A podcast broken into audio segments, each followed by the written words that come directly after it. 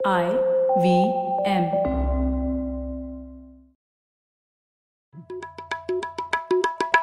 भाई हम हिंदुस्तानियों को बतियाना बड़ा पसंद है। बंगाली में अड्डा उड़िया में खोटी कन्नड़ा में हरटे और हिंदी में पुलियाबाजी। इस कला के लिए हमारी हर भाषा में एक शब्द है। तो प्रणय और मैं तो अक्सर मिलकर पुलियाबाजी करते ही रहते हैं। हमने सोचा कि आपको भी इसमें शामिल कर लिया जाए।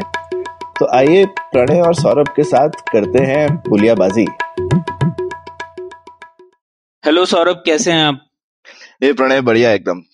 सौरभ एक बड़ी दिलचस्प किताब हम दोनों ने पढ़ी और मुझे लगा उसके बारे में हमें बात करनी चाहिए इस पुलियाबाजी के एपिसोड में।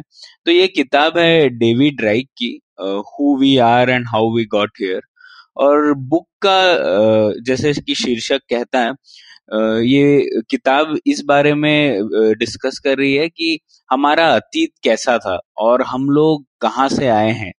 और इसमें एक पूरा चैप्टर है जो भारत के ऊपर है। तो ये बड़ा दिलचस्प है और ये सवाल कई भारतीयों को भी चुभता रहता है कि हम कहाँ से आए हैं। तो क्यों ना इसके ऊपर डिस्कस किया जाए? हाँ बिल्कुल प्रणय एक्चुअली बुक तुमने ही रिकमेंड की थी और मुझे बहुत अच्छी लगी। बुक तो बहुत ही गहरी है और मेरे हिसाब से हम अगर क्या कहते हैं अ, हमारे लिसनर्स के लिए जो इंडिया चैप्टर है वो ज़्यादा रेलेवेंट रहेगा तो बिल्कुल उसको आज डिस्कस करते हैं। हम्म तो पहले शुरुआत करते हैं तो ये बुक तो ज़्यादातर जीन्स के बारे में है। तो पहले उस विषय में जाने से पहले हम लोग ये सोचते हैं कि अतीत को जानने के ज़रिए क्या होते हैं? और क्या ज़रिए रहे हैं अभी तक? और उनमें क्या प्रॉब्लम्स है जिसकी वजह से लोग जीन एडिटिंग की तरफ़ रुख कर रहे हैं?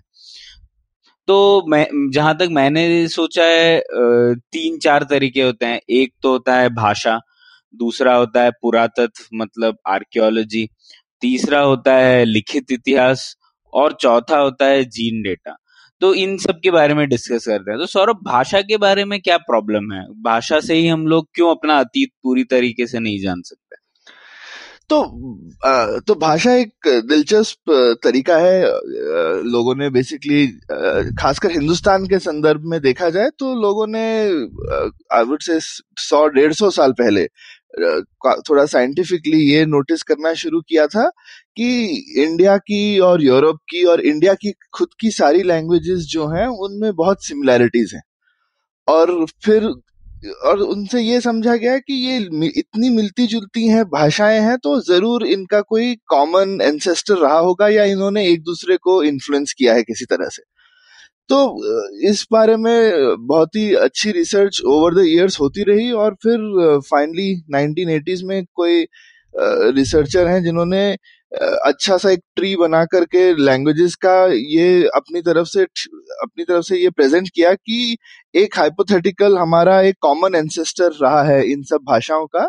और वो एंसेस्टर एटलीस्ट उनकी लिंग्विस्टिक स्टडीज़ के हिसाब से कहीं सेंट्रल एशिया के के आसपास जिनको यूरेशिया वाला रीजन बोला जाता है, उनके हिसाब से वहाँ कहीं से शुरू हुआ होगा।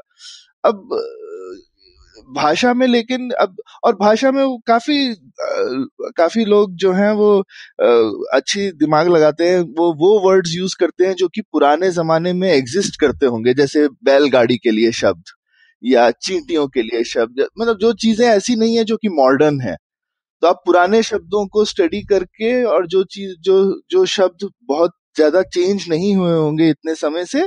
और उसके बाद लोग देख लेते हैं कि जैसे एक बहुत ही कॉमन चीज़ है कि स और ह का फ़र्क है ईरानियन साइड में और इंडियन साइड में। वहाँ पर हम जिसको सिंधु बोलते हैं, वो उसको हिंदू बोलते हैं। इसी तरह से हमारे देश में सब चीज़ों का नाम हिंदू, हिंदी, हिंदुस्तान सारे वर्ड फारसी से आए हैं।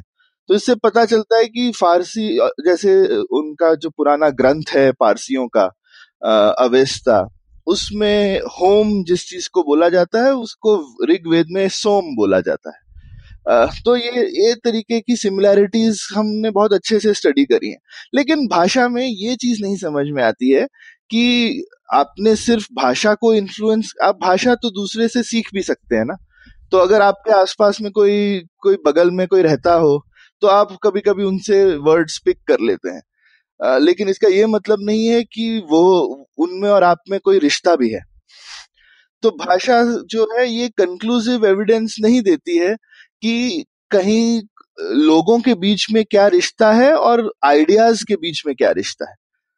तो ये वाली जो चीज़ है, ये और और उसका, और उसकी डायरेक्शन भी क्या है? ये इसके इसके बारे में थ्योरी काफ़ी है लेकिन उस पर भरोसा बहुत बहुत ज़्यादा नहीं किया जा सकता।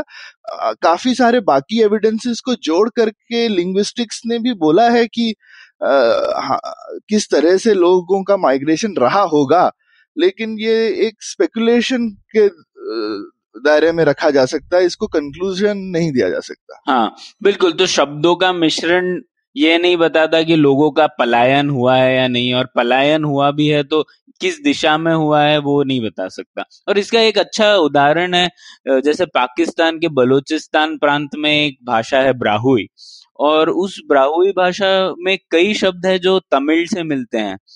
तो कई लोगों ने बोला है कि यह सिमिलैरिटी है तो इसका मतलब ये होगा कि लोग यहाँ से वहाँ गए या फिर वहाँ के लोग वापस साउथ इंडिया में आ गए। पर इसका कोई अभी तक प्रमाण नहीं मिला है कि आखिर ये पलायन हुआ किस दिशा में, या हुआ भी कि नहीं। तो ये प्रॉब्लम रहता है भाषा के दृष्टिकोण से। अब दूसरे ज़रिए को जानते हैं, जो है पुरातत्व। मतलब आर्कियोलॉजी और हम लोग सुनते रहते हैं जैसे सिंधु घाटी समाज का तो पूरा 1920 के दशक में जब हमें मिला था हरप्पा और उन सब का जो हमें आर्कियोलॉजिकल रिमेन्स मिले थे, उसी से पता पड़ा है हमें अपने अतीत के बारे में। तो इस पुरातत्व में क्या प्रॉब्लम है? हम पुरातत्व को ही जानकर अपने पूरे अतीत को क्यों नहीं ट्रेस कर सकते? तो अन्वेषण, पुरातत्व का अन्वेषण जो आर्कियोलॉजी जिसको बोलते हैं तो वो वो तो काफ़ी इंटरेस्टिंग और ज़्यादा इंटरेस्टिंग एक्चुअली हो गया है लास्ट कुछ 1948-50 के बाद जब कार्बन डेटिंग का इजाद हुआ। तो कार्बन डेटिंग एक अच्छा टेक्निक हम लोगों ने ढूंढा है जिससे हम एटलीस्ट आज से लेके पचास हज़ार साल पहले तक की डेट जो है काफ़ी एक्यूरेटली कर लेते हैं विद इन सम क्या कहते हैं गुड एक्यूरेसी तो हमको बेसिकली हर जगह पता रहता है कि कार्बन के दो बेसिकली आइसोटोप हैं और हमको उनका मिक्सचर पता रहता है कि कितना है। और जब हम किसी भी चीज़ को स्टडी करते हैं, अगर उसका जो वो मिक्सचर डिफरेंट होता है तो हमको पता है कि वो कभी पास्ट में चीज़ रही होगी, क्योंकि जो करंट चीज़ें हैं, उनका रेट हमको और मिक्सचर पूरी दुनिया में सेम है। तो इस तरह से हम जो है काफ़ी अच्छी डेटिंग वगैरह कर लेते हैं। ये चीज़ ने आर्कियोलॉजी को पहले भी आर्कियोलॉजी तो इतनी नई साइंस नहीं है पुरानी है लेकिन पहले उसमें साइंस वाली बात कम थी और एक्यूरेसी कम थी। हम्म। अभी बहुत ही अच्छी है। लेकिन और और आर्कियोलॉजी ने काफ़ी अच्छी चीज़ें हमको हिंदुस्तान में भी बताई है मतलब पूरी पूरी मोहनजोदाड़ो हड़प्पा की सिविलाइजेशन आर्कियोलॉजी का नतीजा है। उससे पहले हमको उसके बारे में बहुत पता नहीं था। गया में जैसे कि अशोक के जमाने का बुद्ध का मंदिर है। दो हज़ार साल से भी पुराना वो हमें वो भी वो भी जो है वो आर्कियोलॉजी की देन है कि हम लोगों ने उसको ढूंढा है। तो और और हिंदुस्तान में काफ़ी आर्कियोलॉजिकल चीज़ें हुई पिछले कुछ सिक्सटीज वगैरह में, जहाँ पे ये भी समझ में आया कि हिंदुस्तान की जो फॉर एग्जांपल जितनी भी हमारी लोकेशंस हैं उनकी डेट्स जो हैं वो वेस्ट से ईस्ट जाती हैं। तो एटलीस्ट वेस्टर्न जो हमारे यहाँ आर्कियोलॉजिकल साइट्स हैं वो पुरानी हैं कंपेयर टू ईस्टर्न साइट्स तो हिंदुस्तान में आर्कियोलॉजी ने हमें ये तो बताया है कि जो सिविलाइजेशन वाला जिन लोगों ने चीज़ें वीजें बनाई हैं उससे पहले आदिवासी लोग तो पूरे हिंदुस्तान में थे फैले हुए लेकिन जिन लोगों ने कंक्रीट चीज़ें वगैरह बनाई हैं उनका उनका मूवमेंट इंडिया में थोड़ा वेस्ट से ईस्ट की साइड से रहा है हम्म। तो ये ये चीज़ें आर्कियोलॉजी हमें अच्छे से बताती है लेकिन आर्कियोलॉजी जो है हमें एविडेंस जब दिखता है उसका कंफर्मेशन तो ठीक से करती है लेकिन हम एब्सेंस ऑफ़ एविडेंस को नहीं देख सकते हाँ बिल्कुल जैसे अगर हमें कुछ आर्कियोलॉजिकल एविडेंस मिले ही ना किसी जगह पे, और वो, उसका कारण कई हो सकता है कोई फ्लड आ गया होगा वहाँ हज़ारों साल पहले, हज़ारों साल की जो चीज़ें हैं, उसका मिलना तो स्वाभाविक है, हमें, हर जगह पर संभव नहीं होगा। और अगर नहीं मिला कुछ उस टाइम की चीज़ें, उसका अर्थ ये तो नहीं कि लोग वहाँ पर रहते ही नहीं थे पहले। हाँ, हाँ तो अगर है तो हम कंफर्म कर सकते हैं कि थे पर नहीं है तो हम ये पूरी तरह से कंफर्म नहीं कर सकते कि नहीं थे। तो ये हाँ. एक ये ये एक थोड़ा सा लिमिटेशन है आर्कियोलॉजी का। सही बात। तो फिर तीसरी चीज़ पर आते हैं। तीसरा चीज़ है लिखित इतिहास या इतिहास जो लोग बोल बोलते चले आ रहे हैं लोग कई कई सेंचुरी से। तो उसके बारे में क्या प्रॉब्लम है? तो लिखित इतिहास का अपने आई मीन लिखित इतिहास का तो ऑब्वियस इशू यही है कि लिखित चीज़ें बहुत पुरानी नहीं है क्योंकि लेखनी का इजाद ही बहुत पहले नहीं हुआ था हिंदुस्तान में सबसे पुराना लिखित ग्रंथ वगैरह जो है वो ज़्यादा से ज़्यादा 2000 2300 साल टाइप पुराने ही है तो हम्म। ये तो हिंदुस्तान के साथ खासकर एक और इशू एटलीस्ट लोग बोलते हैं ये भी है कि क्योंकि हम ट्रॉपिकल एरिया में रहते हैं पुरानी जो पुराने ताम्रपत्र वगैरह जो है उन वो इतने लास्ट भी नहीं करते हैं। हम्म। क्योंकि वो वो समय के साथ मौसम के साथ खराब हो जाते हैं। जैसे आई मीन कभी कभी आप लकी रह सकते हैं। जैसे इजिप्ट वगैरह में बहुत पुराने भी मिल गए हैं उनको आ, लिखी हुई चीज़ें क्योंकि वो दीवार विवार पे अगर आप लिख दें तो मिल जाती हैं। पर इन जनरल जैसे मैंने कहा लेखनी बहुत पुरानी है पुरानी नहीं है। अब हड़प्पा वगैरह की लेखनी जैसे हमको मिली है तो अब हम आप हमेशा उसको डिसाइफर नहीं कर सकते। अभी भी हम कोशिश कर रहे हैं कि हड़प्पा में जो लेखनी मिली है हम उसका उसका कुछ अनुमान लगा सकें कि वो क्या लिखा है। लेकिन सिर्फ़ हम्म। लिखी हुई चीज़ आपको दिखे और आपको वो भाषा अभी वो वो लिपि लुप्त हो गई है तो आपको ये नहीं समझ में आता है कि उस लिपि का क्या मतलब है। और कई जगहों पे हम लकी रहे हैं जहाँ पे हमको जैसे रोजेटा स्टोन जैसी चीज़ मिल गई थी जहाँ पे एक ही एक ही मैसेज तीन चार हम्म। भाषाओं में एक ही पत्थर पे लिखा हुआ मिल गया तो हमको एक भाषा पता थी तो उससे हमें बाकी दो तीन भाषाएँ हमने पता कर ली। लेकिन आज तक आ, आ, कोई रोजेटा स्टोन इंडस लिपि के बारे में फॉर एग्ज़ाम्पल नहीं मिला है।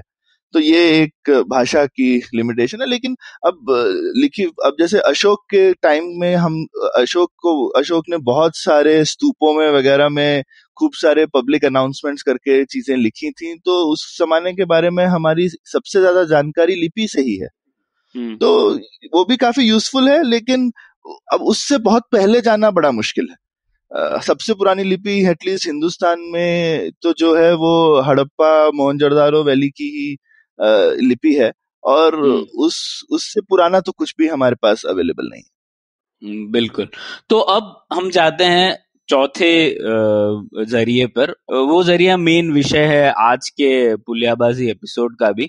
और एक सेंटेंस में कहा जाए तो कुछ पिछले कुछ वर्षों में एक जीनोम क्रांति हुई है और उस क्रांति की वजह से इस पूरे डिसिप्लिन ने हमारे सब शोध को हिला दिया है अभी तक। तो इसके बारे में डिस्कस करते हैं। ये जीन एडिटिंग और हमारे अतीत का क्या रिश्ता है? बड़ी जल्दी से ये समझ लेते हैं जीन क्या चीज़ होती है। तो आ, हर इंसान में आ, जैसे हम हमारी जो बॉडी है सारे जितने भी लिविंग बींग है एक्चुअली उनकी बॉडी जो है उनका जो कह सकते हैं बेसिक कॉन्स्टिट्यूएंट है खैर हमारी सारी बॉडी सेल्स की बनी होती है। सेल्स के अंदर सेल्स के अंदर जो है बेसिकली एक न्यूक्लियस होता है और उसके अंदर जीन्स होते हैं क्रोमोजोम्स के अंदर जीन जीन्स होते हैं। तो ह्यूमन बॉडी में जैसे तेईस पेयर क्रोमोजोम के होते हैं, यानी टोटल छियालीस क्रोमोजोम तेईस माँ से आते हैं, तेईस पिता से आते हैं। और एक, इसमें एक और फ़र्क है कि एक ए, एक जो खास क्रोमोजोम है वाई क्रोमोजोम जिसको बोलते हैं वो पिता से आता है जो एक्स क्रोमोजोम होता है जो कि और जो वाई क्रोमोजोम है इन वे वो लिंग निर्धारित करता है। तो वो पिता से आता है वाई क्रोमोजोम अगर है बच्चे में तो वो आ, मेल होता है और अगर उसकी जगह एक्स क्रोमोजोम है जो माँ से आया है तो वो फिर फीमेल होती है बच्ची। और इसके साथ ही हमारे हर सेल में एक माइटोकॉन्ड्रिया नाम का कंपोनेंट है उसके अंदर भी एक डीएनए रहता है। और लेकिन माइटोकॉन्ड्रिया का जो डीएनए है, वो पूरा का पूरा माँ से ही आता है, चाहे वो बच्चा मेल हो या फीमेल हो, वो क्रोमो वो जो पूरा का पूरा क्योंकि माइटोकॉन्ड्रिया ही माँ से आता है तो माइटोकॉन्ड्रिया को सारा का सारा डीएनए जो है, वो माँ से ही आता है। तो ये तो और और डीएनए करता क्या है? एक तरह से हम बोल सकते हैं कि डीएनए जो है, वो हर लिविंग बींग का इंफॉर्मेशन नगेट है। तो हमारी बॉडी को चलाने के लिए और बनाने के लिए जितना भी इंफॉर्मेशन चाहिए वो डीएनए के अंदर में ट्रांसक्राइब्ड है एक बस और, और डीएनए काफ़ी सिंपल है। डीएनए के में सिर्फ़ चार अल्फ़ाबेट होते हैं जो कि चार मॉलिक्यूल से बताए जाते हैं। A T C G adenine thymine cytosine guanine बोलते हैं उनको। अगर जिन लोगों ने ग्यारहवीं बारहवीं में बायोलॉजी पढ़ी होगी तो जेनेटिक्स में पढ़ा होगा उन्होंने। और और ये ए टी सी जी की जो श्रृंखला है वो आपका जीनोम है। और ये खूब बड़ी होती है मतलब लाखों में करोड़ों में। आ, हमारे पास में ये श्रृंखला होती है। और ये श्रृंखला से बेसिकली प्रोटीन बनते हैं और प्रोटीन से ही हमारी बॉडी बनती है। तो ये ये नाता है जीन्स का और हमारी खुद की बॉडी का। तो ये ये जो है जीन्स अब जैसा कि मैंने बोला कि इन, इनका प्रोपोर्शन जो है ये माँ बाप से बच्चों में आता रहता है। तो आज की डेट में हम जीन्स को देख करके ये बता सकते हैं कि आप, जैसे आजकल पेटर्निटी टेस्ट वगैरह जो हैं, वो डीएनए से इतने ज़्यादा पॉपुलर इसलिए हो गए क्योंकि बहुत एक्यूरेट है। अगर आप किसी का जीनोम स्टडी करें तो आप एग्जैक्टली exactly बता सकते हैं कि इनके माँ बाप कौन है, या फिर इनको अगर माँ बाप को अगर कोई पर्टिकुलर डिज़ीज़ है जो जीन से रिलेटेड है तो आप वो बच्चों में भी प्रिडिक्ट कर सकते हैं कि होगा। तो अब जो मॉडर्न इसका रिलेशनशिप हिस्ट्री और आर्कियोलॉजी से जो है वो काफ़ी, और और एक चीज़ मैं यहाँ बोलना चाहूँगा कि कुछ चीज़ें तो हम जीन्स के बारे में हम काफ़ी समय से जानते हैं। साठ, सत्तर साल पहले जीन्स का डिस्कवरी हुई थी। लेकिन पूरा जीनोम सिर्फ़ 2001 में हमने ह्यूमंस का डिस्कवर मतलब पूरी तरह से डिकोड किया है। तो हमको उसके हिस्से पता थे पर पूरा नहीं पता था 2001 तक।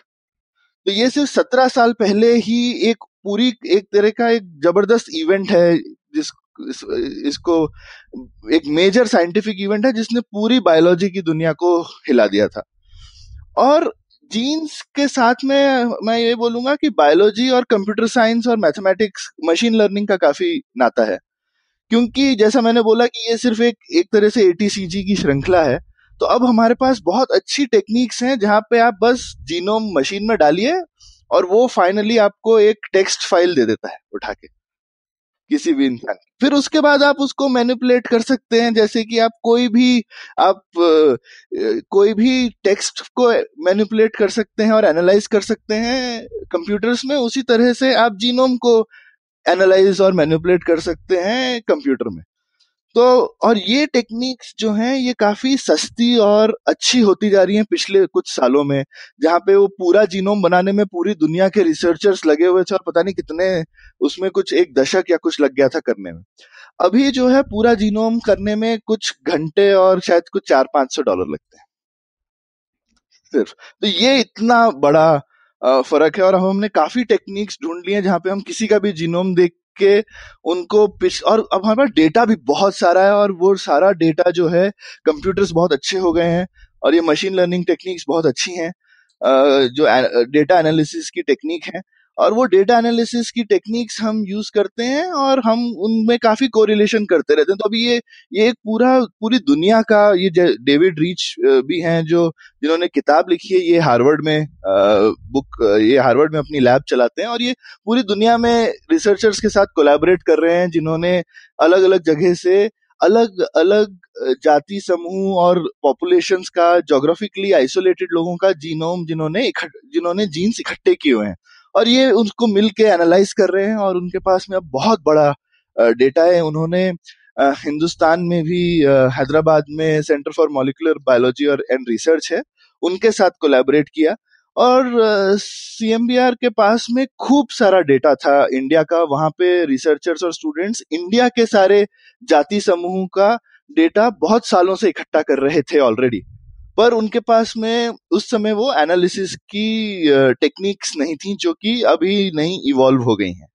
तो ये एक बड़ी क्रांति आई है पिछले कुछ सालों में। और दूसरी जो बड़ी क्रांति आई है कि अब हम पुराना डीएनए जिसको एंशियंट डीएनए कहते हैं, उसको भी एनालाइज कर लेते हैं। तो आज के लोगों का डीएनए एनालाइज करना तो कुछ समय से चल ही रहा था, अब हम जो हमको पुरानी डेड बॉडीज मिलती हैं ममीफाइड अगर उसमें थोड़ा सा भी हमको कोई अवशेष मिल जाए डीएनए का इवन पार्शियल हो कभी कभी तो भी हम उसको लेकर के एनालाइज कर पाते हैं कि उस, उसका हम क्या कर सकते हैं। और ये ये सारी चीज़ें जो है, ये सिर्फ़ छह सात साल पुरानी डिस्कवरीज हैं तो ये एकदम एक्साइटिंग टाइम है, एकदम नई चीज़ें आई हैं, जिससे कि ये ऐसा डेटा है जो पहले एग्जिस्ट ही नहीं करता था। हम्म तो हाँ मैंने भी पढ़ा उसमें, उन्होंने कहा था कि जो हड्डियों पुरानी जो हमें बॉडीज मिलती है, उसकी हड्डियों के अवशेषों से वो लोग डीएन पूरा जीनोम निकाल सकते हैं। ये 2010 में ही वो लोग पहली बार कर पाए थे। और फिर जैसा आपने कहा जीनोम एनालिसिस जो है, वो पूरे जीनोम का एनालिसिस वो तो 2015 में ही हुआ है। मतलब जस्ट दो तीन साल पहले ही ये डेटा हमें अवेलेबल हुआ है।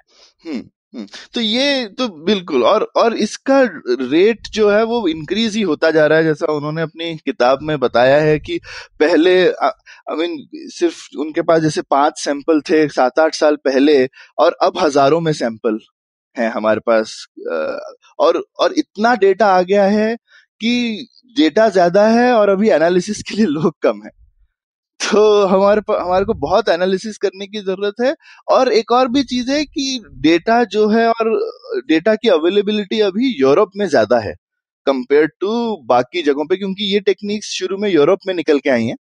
और उन लोगों ने इन चीज़ों पे ज़्यादा ध्यान देना शुरू किया क्योंकि वो लोग ज़्यादा क्यूरियस भी थे कुछ। और उनका ऑल ये हम हिंदुस्तान के बारे में एपिसोड है, पर छोटी सी चीज़ यूरोप के बारे में जो कि बहुत सरप्राइजिंग इस टेक्निक से निकल के आई कि पहले हमको इवोल्यूशन की थ्योरी से ही पता था कि हम हम होमोसेपियंस हैं, हमारी जो पर्टिकुलर स्पीशी है। और हमको पता था कि हम गोरेला चिंपांजी और इन सबसे रिलेटेड हैं। लेकिन ये चीज़ समझ में आती थी कि सीधे जो है गोरिल्ला से हम ही नहीं बन गए होंगे। बीच में और भी वे, वेरिएंट्स आए होंगे इंसान के लेकिन हम वो वेरिएंट हैं जो फाइनली लास्ट किया। तो ये थ्योरी में तो पहले से था। डार्विन ने भी ये चीज़ अपना जब उन्होंने ट्री बनाया तो उन्होंने बोला था कि ऐसे रहे होंगे। और फिर जो है हमको आई मीन यहाँ पे आर्कियोलॉजी काम आती है। एक आध बहुत ही ठंडे पहाड़ियों वगैरह पे हमको पुराने अवशेष मिले। एक और हमारे कज़न जाति के बोल सकते हैं, जो थी नियंडरथाल जो कि यूरोप में काफ़ी प्रेवलेंट जाति है। तो नियंडरथैल काफ़ी थे और फिर काफ़ी थ्योरीज थी कि नियंडरथैल क्यों खत्म हो गए। और इंसान और नियंडरथैल ये अभी प्रूवन है कि एक साथ यूरोप में थे काफ़ी टाइम तो अब अब देखिए यहीं पर, वो एक साथ थे, ये हम प्रूव कर सके, उनमें आपस में क्या रिश्ता नाश्ता था, ये हमको सिर्फ़ आर्कियोलॉजी से समझ नहीं सकते हम। और ना ही हम उनकी ड्राइंग्स देख के समझ सकते हैं हमको पता है नियंडरथैल भी थोड़ी बहुत केव पेंटिंग करते थे, इंसान भी करते थे, हमको पता उनकी टूलिंग्स में क्या डिफरेंसेस थे, और हमको ये पता है कि शायद इंसान में कुछ ऐसी तब्दीली आई जिससे वो नियंडरथैल के ऊपर बहुत सुपीरियर सुपीरियोरिटी गेन कर पाया कहते हैं कम्युनिकेशन पर हम गारंटी से नहीं कह सकते पर मोस्ट लाइकली कम्युनिकेशन तो अब डीएनए ने ये दिखाया है कि इंसान में भी नियंडरथेल डीएनए है स्पेशली यूरोपियंस में ओ अच्छा हम्म।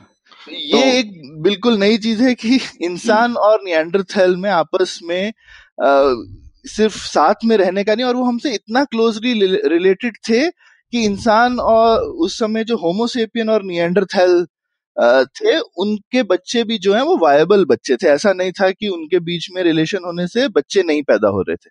तो बच्चे हो रहे थे पैदा फाइनली नियंडरथेल खत्म हो गए, लेकिन काफ़ी लोगों में अभी भी नियंडरथेल डीएनए है और लेकिन उसका प्रोपोर्शन कम होता जाता है जैसे जैसे आप यूरोप से दूर जाते जाएँ। अच्छा। वाह ये तो बड़ा दिलचस्प था पता नहीं था मुझे। तो ये डी अब ये तो हमें पता पड़ गया कि डीएनए और ये जी, जीनोम डेटा की एक क्रांति सी हुई है और इस क्रांति की वजह से अब हम जो भाषा पुरातत्व और इतिहास से जान रहे थे उसमें ये जीन डेटा एक नया प्रकाश डाल रहा है और कई बार हमें जो पता था उसको डिस्प्रूव भी कर रहा है। तो उसी बारे में अब हम लोग भारत की ओर आ जाते हैं और देखते हैं कि भारत में हम लोग अपने अतीत के बारे में क्या कुछ कहते हैं और ये डीएनए स्टडीज़ हमें क्या बताती हैं इस बारे में। तो सबसे पहले हम लोग आते हैं इस प्रश्न पे, जो लोग अब भारत के अतीत को जानने के लिए तो लोगों ने कई स्याहियों के बॉटल खत्म किए हैं। तो लोग कहते रहते थे कि हम भारतीय लोग यहीं से आए हैं। एक कुछ थियोरीज कहती हैं कि नहीं, हम लोग यहाँ से नहीं आए हम लोग एक आर्य जाति थी और एक द्रविडियन जाति थी और उसका मिश्रण हुआ है। तो इसके ऊपर थोड़ा डिस्कस करते हैं और फिर बात करते हैं कि डीएनए हमें इसके बारे में क्या कहता है।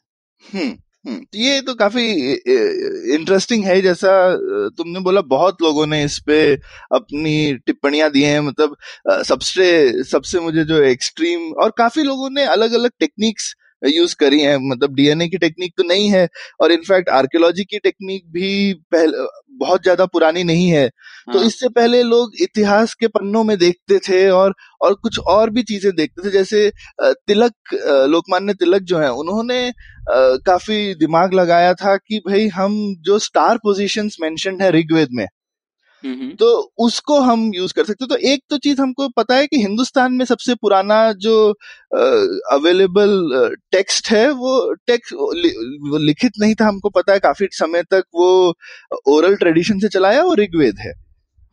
और ऋग्वेद और बाकी इवन वेदों में काफ़ी फ़र्क समझ में आता है सिर्फ़ उसके लिखित स्ट्रक्चर को देख के। ऋग्वेद बहुत पुराना है बाकी वेदों के कंपैरिजन में। हम्म। अब ऋग्वेद को लेके सबसे ज़्यादा स्टडीज़ हुई हैं। अब उसमें जो है, लोगों ने देखा है कि किस टाइप के प्लांट्स डिस्कस थे, वो प्लांट्स कहाँ हैं?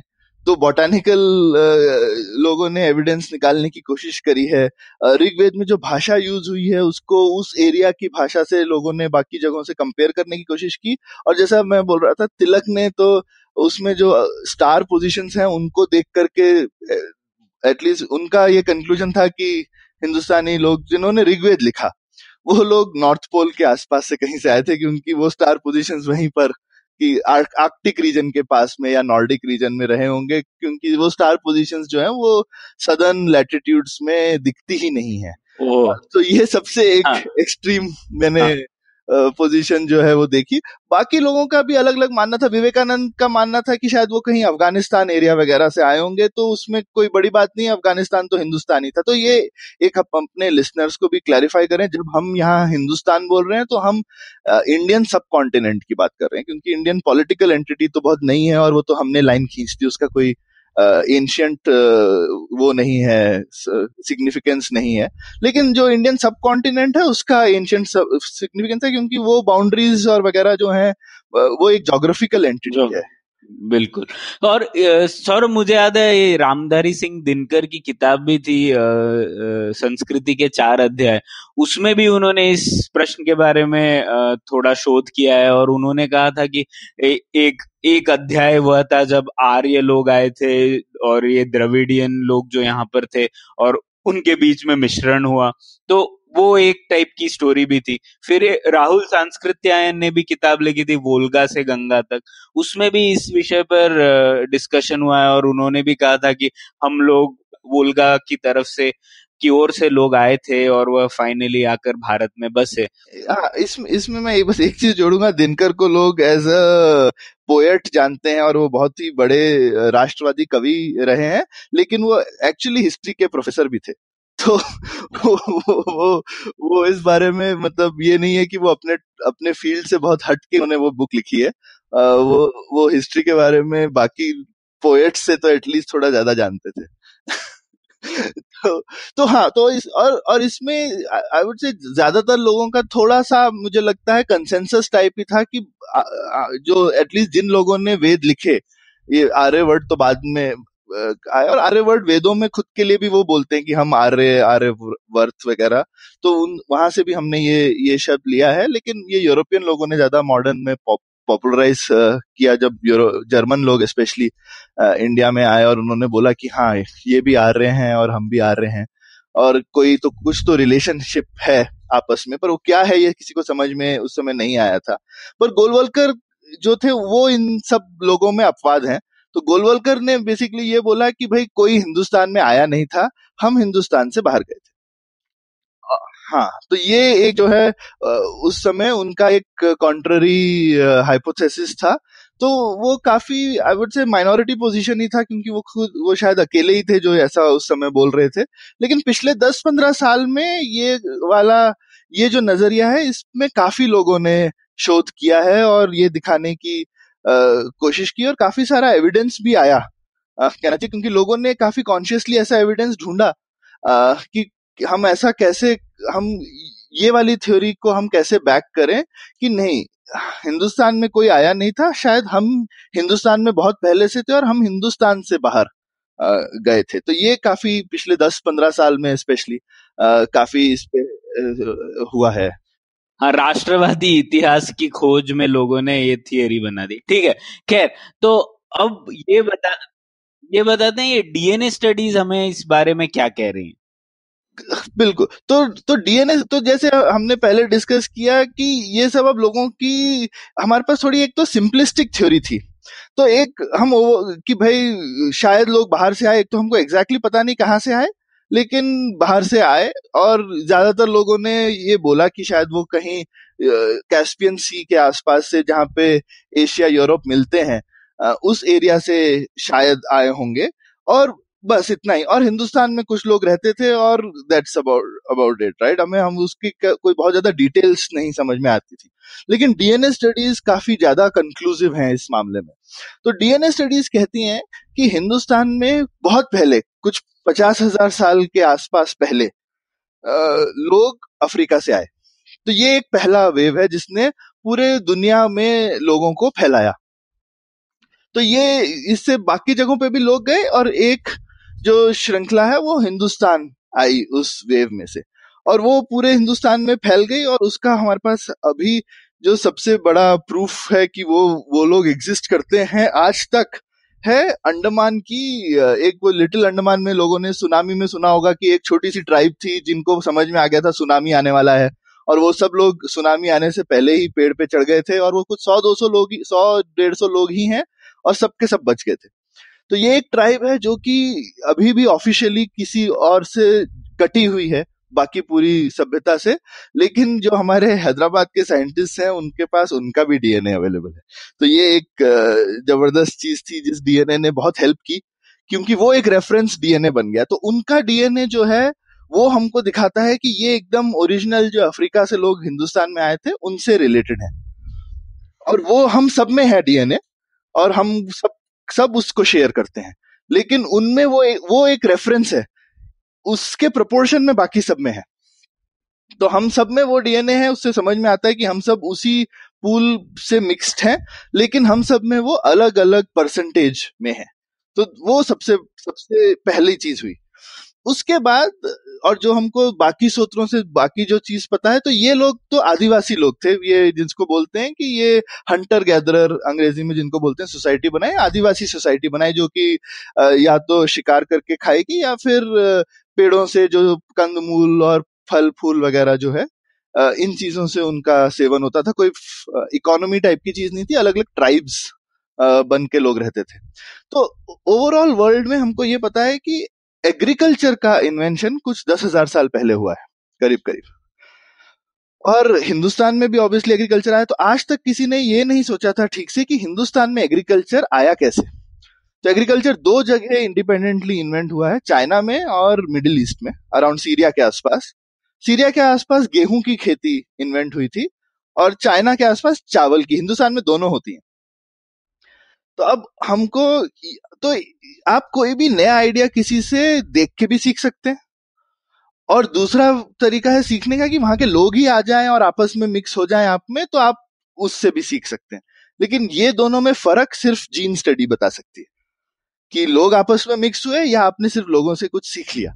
तो अब डीएनए स्टडी बहुत ही क्लियरली बताती है कि एग्रीकल्चर जो है वो जब ईरानी लोगों ने सीखा तो जो ईरान के आसपास लोग रहते थे, उनमें से काफ़ी लोग हिंदुस्तान में आकर माइग्रेट हो गए।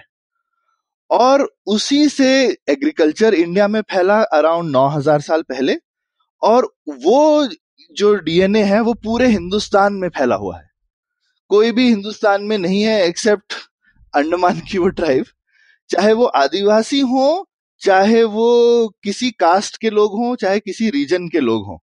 कुछ 9000 साल पहले वो पूरा का पूरा जो मिक्सचर है वो पूरे हिंदू, क्योंकि उस समय पॉपुलेशन भी छोटी थी और और बहुत साल भी हो गए हैं उस समय से लेके उसके बाद. तो वो एक पूरा का पूरा डीएनए हिंदुस्तान में है. तो उसके बाद हिंदुस्तान में जो लोग रह रहे थे वो कुछ जिनको आप उस समय हम अब उनको इंडो ईरानियन बोल सकते हैं या फिर वो ही उस समय के इंडियंस हो गए। हम ऐसा बोल सकते हैं। मतलब वो आके जो भी आ गया हिंदुस्तान में, वो हिंदुस्तानी हो गया। हम हम ये तो नहीं बोलते कि हम इंडो ईरानियन अफ्रीकन है मतलब ये सब मॉडर्न टर्म्स हैं। तो वो लोग मिलके आ गए। तो ये एक एक और इवेंट हुआ। अच्छा सौरभ तो रुकिए। तो ये तो बहुत ही एक्सप्लोसिव बात कही आपने। तो एक बात तो हम जानते रहे कि ऐसा बहुत कम ही होता है कि आज एक जगह रहने वाले लोग हमेशा से उसी जगह रहने वाले लोगों के वंशज हैं। ये तो हमें पता है। पर अभी आप कह रहे हैं कि कोई भी भारतीय हो वो उत्तर भारतीय हो या दक्षिण भारतीय हो उसका ईरान से अटूट नाता बिल्कुल आप बिल्कुल। ये हिंदुस्तान में कोई ऐसा नहीं है अच्छा। जो कि जो कि वहाँ जो हमारे पास में हमारे बोल सकते हैं कि वेस्टर्न भाई बहन जो हैं उनका डीएनए जिनसे नहीं हम्म। मिला हुआ हो। हम्म। तो इससे तो सब जो आर्य कहते हैं अपने आप को और जो द्रविडियन कहते हैं उन दोनों को डिसअपॉइंटमेंट होगी इस बात से। हाँ उससे बिल्कुल होगी क्योंकि अब, अब मतलब ये है कि लोग फिर उसके बाद में तीन चार हज़ार साल तो हाँ तीन चार हज़ार साल तक कोई मेजर फ़र्क भी नहीं है हिंदुस्तान के डीएनए मिक्स में और ये बिल्कुल आई I मीन mean, ये ये एकदम एक नई चीज़ है जो कि किसी भी इवन किसी ने हाइपोथेसाइज भी पहले करी नहीं थी। ये सिर्फ़ ये डीएनए स्टडीज़ की वजह से निकल के आई हाँ। तो ठीक है अब दूसरे इसी के एक रिलेटेड सवाल पे जाते हैं। लोगों ने इस बार पर भी बहुत शोध किया है कि ठीक है अगर लोग उस तरह उस दिशा से आए भी थे तो जो इन जो पलायन हुआ था वो धीरे धीरे हुआ था या फिर एक इन्वेजन या आक्रमण हुआ था लोगों के ऊपर? तो उसके बारे में भी कुछ कह ये किताब कहती ज़रूर है। हम्म तो तो इसके बाद जो मेजर इवेंट है तो ये तो 9000 साल पहले की कहानी हो गई। तो अब उसके बाद जो मेजर इवेंट है, वो कुछ 4000 साल पहले है।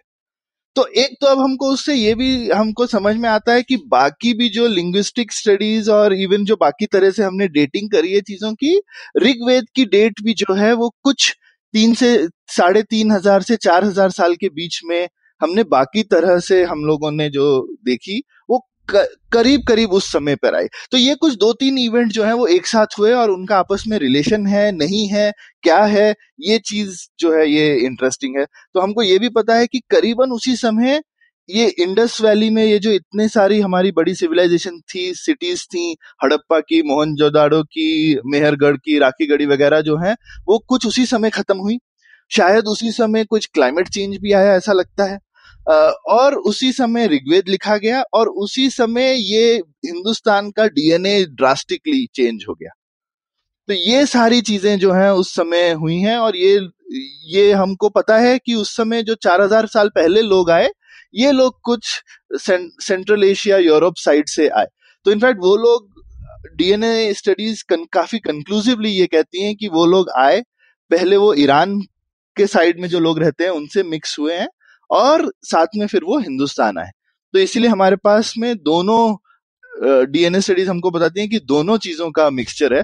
तो अब अब मॉडर्न टर्मिनोलॉजी जो यूज़ की जा रही है, वो ये है कि जो लोग पहले मिक्स हो गए थे नौ हज़ार साल पहले के करीब, उनको अब हम एंसेस्ट्रल साउथ इंडियन कहते हैं, जिन, जो कि अफ्रीकन और ईरानियन डीएनए का मिक्सचर है। और उसके बाद जो लोग, जब ये सेंट्रल एशिया से लोग आए, उनको अभी कैटेगराइज किया गया है एंसेस्ट्रल नॉर्थ इंडियन और अब काफ़ी क्लियर है कि इसीलिए साउथ नॉर्थ की चीज़ यूज़ की गई। इसका ये मतलब नहीं कि उस समय वो साउथ में रहते थे लोग या नहीं, पर इससे, क्योंकि आज की डेट में ऐसा ग्रेडियंट है कि भाई जो एंसेस्ट्रल साउथ इंडियन डीएनए है, उसका परसेंटेज जैसे जैसे हम साउथ में आते जाते हैं, वो बढ़ता जाता है। और एंसेस्ट्रल नॉर्थ इंडियन जो डीएनए है, वो जैसे जैसे हम नॉर्दर्न साइड में जाते रहते हैं इंडिया में, वो बढ़ता जाता है। तो ये चीज़ अब डीएनए स्टडी से काफ़ी कंक्लूड तो इससे अब हमको जो पुरानी मल्टीपल थ्योरी थी, उनमें अब हमको ये तो समझ में आया है कि कहाँ से आए हैं लोग। और वो जो सेंट्रल एशिया के लोग थे, वो हिंदुस्तान भी आए थे और यूरोप भी गए थे। तो अब उससे हमें ये समझ में आता है कि दोनों में क्या नाता है। क्योंकि हम दो, हम दोनों और और ये जो भाषा वगैरह सिमिलर है तो अब हम अब हम जो लिंग्विस्टिक स्टडीज़ हैं, उनको काफ़ी बैक कर सकते हैं। एक्चुअली लिंग्विस्टिक्स ने काफ़ी चीज़ें ठीक वर्कआउट करी थी। लेकिन उससे डायरेक्शन पता थी, लेकिन लोगों का मिक्सचर पता नहीं था ऑब्वियसली तो अब हमको ये पता है कि शायद जो ओरिजिनल भाषा थी, जो मातृभाषा है, इन सब भाषाओं की, या जो रिलेटेड भाषा है, जिनसे सारे वर्ड्स आए हैं, वो शायद उन लोगों की भाषा थी। तो उनसे हिंदुस्तान में भी वो भाषा आई है और यूरोप में भी गई है इसीलिए भाषा में काफ़ी कॉमनैलिटी है और डीएनए में तो खा, खासकर हमको दिखती ही है हम्म, हम्म। हाँ तो मतलब चार हज़ार साल पहले के जो भारतीय थे वो हम्म। एकदम अलग थे चार हज़ार साल या तीन हज़ार साल के बाद जो भारतीय आए तो हम लोग अगर चार हज़ार साल पहले चले जाते तो भारत के लोग बड़े अलग दिखते हाँ और उस समय काफ़ी आई I मीन mean, ये काफ़ी सडन तो लेकिन ये ये सडन वाले चीज़ मैं बोलना चाहता हूँ कि अभी हम बोलते हैं कि बहुत सडन चेंज है हम्म। लेकिन उस समय लगे होंगे कुछ 300-400 साल लेकिन वो हिस्ट्री में हमको सडन लगते हैं लेकिन हम्म। अच्छा लंबा पीरियड है तो अब वो 300-400 साल जो है वो सडन था या वो धीरे धीरे हुआ या फिर वो जो सडन चेंज हुआ वो कैसे हुआ इस बारे में अभी भी हमको बहुत अच्छे से पता नहीं है। शायद और हमको इंडिया के एंशियंट डीएनए सैंपल्स मिले अच्छा। तो उससे पता चलेगा। तो हम लोग ये अभी कंक्लूसिवली नहीं कह सकते कि आक्रमण हुआ या नहीं पर हम लोग ये कह सकते हैं कि वहाँ से लोग आए ज़रूर थे चार हज़ार साल की आ, के टाइम पर। बिल्कुल ये हम ज़रूर बोल सकते हैं। तो अगर अब हमको अच्छा, अच्छा ancient DNA Indus valley civilisation का भी मिले तो हम्म। उसमें अलग अलग कंक्लूजन निकल सकते हैं। हो सकता है कि उनका डीएनए काफ़ी सिमिलर हो ऑलरेडी क्योंकि वेव्स में लोग आ रहे थे और फिर आपस में ही लोगों में लड़ाई भी हो गई। ऐसा थोड़ी है कि लड़ाई नहीं हो सकती है। हाँ, और या फिर वो लोग आके रहने ही लगे लेकिन हो सकता है क्लाइमेट चेंज की वजह से वो सिविलाइजेशन खराब हो गई लेकिन लड़ाई झगड़ा नहीं। लेकिन आक्रमण का काफ़ी कंक्लूसिव एविडेंस है या कहना चाहिए कंक्लूसिव इंडिकेशन है, वो ये कि हिंदुस्तान में माइटोकॉन्ड्रियल डीएनए जो सारा का सारा है, वो बहुत ही कॉमन है पूरे इंडिया में। यानी कि हमारी कोई तो एक कॉमन प्रणाली रही होगी बहुत पहले। इसका ये कंक्लूजन और वो हिंदुस्तान की ही है। ये भी समझ में आता है कि वो वो जो है, वो बाहर से नहीं आई। लेकिन वाई क्रोमोसोम जो है, वो हिंदुस्तान में बाहर से आया है। तो इससे ये समझ में आता है कि बाहर से आए हुए काफ़ी, और ये यूजली ऐसा इस टाइप का ट्रेंड पैटर्न वगैरह देखा गया है जहाँ पे भी कोई एक डोमिनेंट मेल एक्सपीडिशनरी फोर्स या कोई जाए या माइग्रेंट्स जाए और जो जाके बाकी जगहों में डोमिनेंट सोसाइटी का पार्ट हो जाए। तो ये जो चीज़ है, ये ये बिल्कुल ये दर्शाती है कि डेफिनेटली अगर चाहे आक्रमण हुआ, चाहे मिक्सिंग हुई लेकिन वहाँ से जो लोग आए, वो यहाँ के डेफिनेटली डोमिनेंट मेंबर्स बन गए। हम्म और ये चीज़ हमको इससे भी समझ में आती है कि उनके पास काफ़ी कास्ट का डीएनए है। तो कास्ट के डीएनए में जो कास्ट अपर कास्ट मानी जाती हैं इंडिया में सो कॉल्ड उन लोगों में जो सेंट्रल एशियन डीएनए है यमुना वहाँ पे वैली है, उसका जो डीएनए है, उसका प्रोपोर्शन ज़्यादा है। कंपेयर टू जो कास्ट सोशल हैरार्की में इंडिया में ऑपरेस्ट रही हैं। तो ये ये भी ये भी डीएनए स्टडीज़ काफ़ी कंक्लूसिवली बताती हैं। तो इससे डेफिनेटली समझ में आता है कि जो लोग वहाँ से आए, उन्होंने आके इंडिया में सोशली ज़्यादा डोमिनेंट और इम्पोर्टेंट पोजीशंस ले ली। ओ तो सौरभ, इसमें ये जाति प्रथा के बारे में जो कहा, वो इस किताब में बार बार आता है। और जाति प्रथा का उन्होंने ये भी बोला है एक, एक तरीके से ये तीन चार हज़ार साल से चल रहा नेचुरल एक्सपेरिमेंट है। क्योंकि जो ये जेनेटिक सिग्नल्स जो हमें आज मिल पा रहे हैं वो चार हज़ार साल तक पहले की बात हम इसीलिए जान पा रहे हैं क्योंकि लोगों में मिक्सिंग बहुत कम हुई है भारत में। और इसका एक बड़ा कारण था जो जाति प्रथा चली आ रही है। और उसके बारे में भी एक कॉमन मिथ है ना? लोग कहते हैं कि अरे ये जो जाति प्रथा में जो अंतर विवाह है और जो एंडोगेमी जिसे कहते हैं, वो पहले नहीं होता था। ये सब ब्रिटिश लोगों ने हम पर इम्पोज किया है और ब्रिटिश कॉलोनियलिज्म की वजह से हम ये कहते हैं। तो जेनेटिक्स डेटा शायद ये कहता है कि ये झूठ है और एंडोगेमी कई हज़ारों साल से चली आ रही है भारत हम्म तो अभी कंक्लूसिव एविडेंस एटलीस्ट ये है कि कम से कम दो ढाई हज़ार साल से तो जो जाति के बाहर विवाह करना बंद है वो वो बिल्कुल सही बात है कि दो ढाई हज़ार साल पहले तक तो बिल्कुल नहीं हो रहा था उससे हम्म। पहले का कहना मुश्किल है अच्छा तो अच्छा ये ये जो चीज़ है ये ये लेकिन इससे ये तो समझ में आता है चाहे वो दो ढाई हज़ार साल पुरानी हो चाहे चार हज़ार साल लेकिन हम्म। कम दो सौ साल पुरानी तो नहीं है। हाँ, हाँ, तो तो ये बात पक्की है कि जाति प्रथा जो है वो दो करीबन दो ढाई हज़ार साल पुरानी डेफिनेटली है लेकिन उससे ज़्यादा है कि नहीं है ये कह नहीं सकते। तो अब उन और स्पेशली जेनेटिकली हम काफ़ी बार जिसको एक पॉपुलेशन बॉटलनेक कहते हैं ये ये ये चीज़ हम अच्छे से देख पाते हैं। पॉपुलेशन बॉटलनेक होता है कि जब कभी बहुत कम लोग बचे हों और फिर उन हम्म। थोड़े लोगों से बाकी पूरी की पूरी जो पॉपुलेशन जो है वो बनी हो। अच्छा। तो ये पूरी नस्ल एक कुछ लोग हाँ। सिलेक्टेड लोगों से हाँ तो जब ऐसा कोई पॉपुलेशन बॉटलनेक हो जाए तो उसकी टेक्निक्स हमारे पास काफ़ी अच्छी हैं ढूँढने की।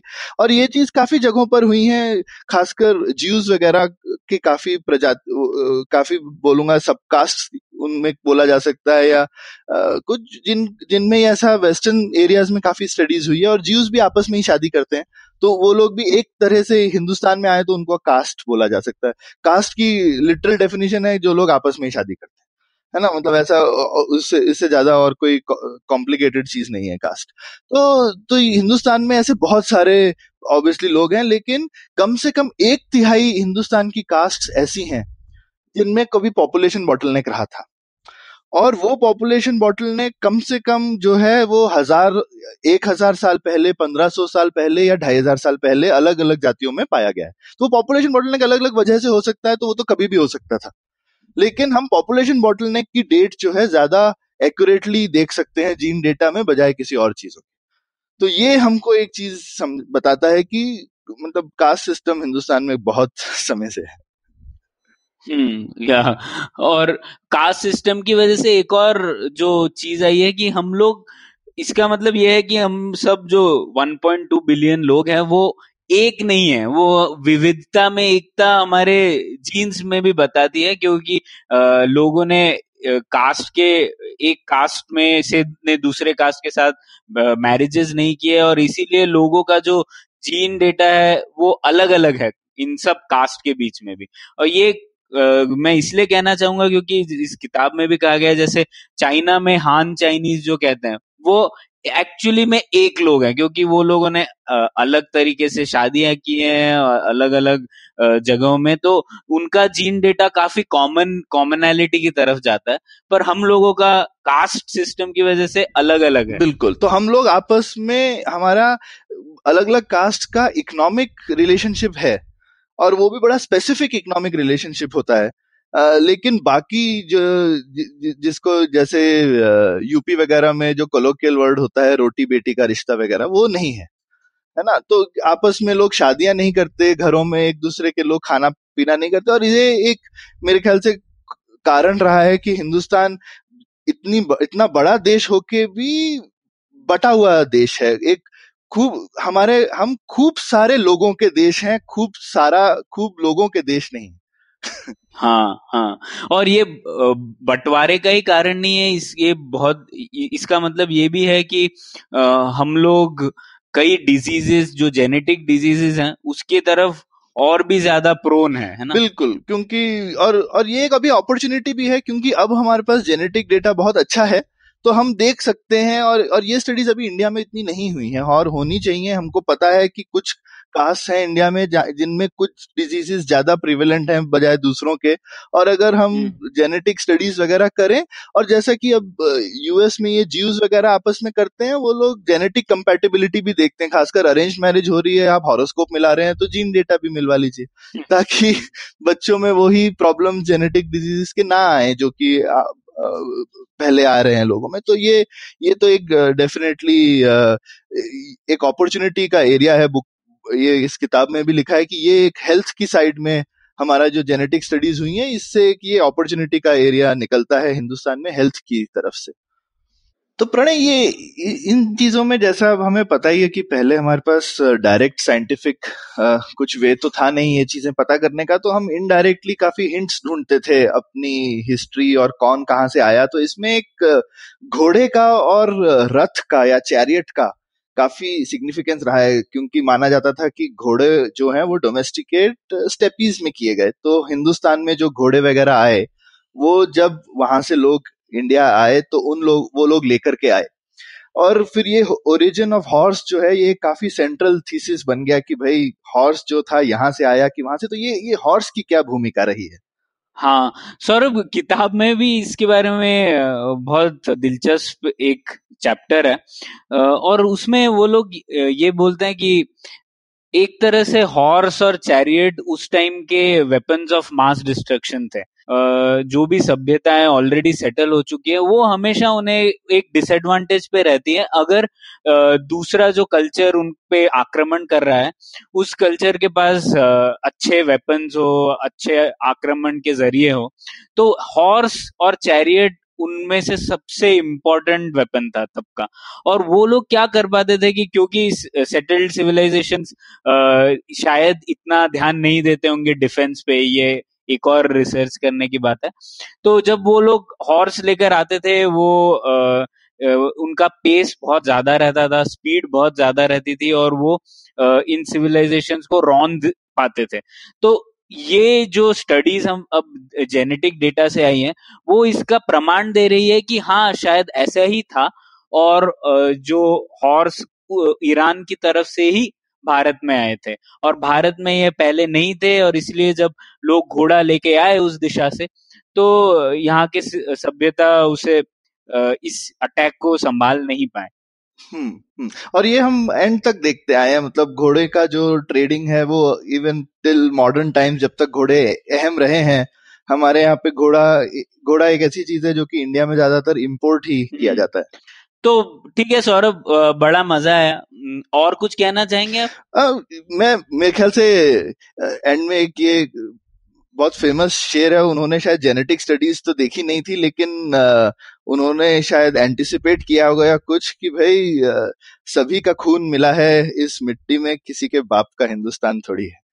हाँ बिल्कुल। और शायद जेनेटिक डेटा तो ये इस, इसका प्रमाण ही देती है। बिल्कुल बिल्कुल। तो ये मेरे को काफ़ी अच्छा लगा कि ये काफ़ी लोग ऐसा सोचते थे, लेकिन अब इसका जेनेटिक काफ़ी प्रमाण आया। लेकिन मेरे को लगता है कि इसका एक्साइटमेंट अभी ज़्यादा ये है कि ये एक नई टेक्निक्स है जिनसे कि और हमको और देखना चाहिए क्योंकि मतलब पहली चीज़ तो मैं ये कहूँगा कि ठीक है, आप हो सकता है कि किसी थ्योरी को ज़्यादा मानते हो या शायद चाहते हो, लेकिन उससे हमें फ़र्क नहीं पड़ना चाहिए। जो लेकिन डेटा आ रहा है, सो आ रहा है। और हमको उसको देखना चाहिए, इतने हज़ार साल पहले वैसे क्या हुआ था, उससे इतना हमें उसके कुछ प्रैक्टिकल चीज़ें दिखती हैं और कुछ हिस्टोरिकल हमको एविडेंसेस मिलते हैं या फिर उससे कुछ लेसन ले सकते हैं।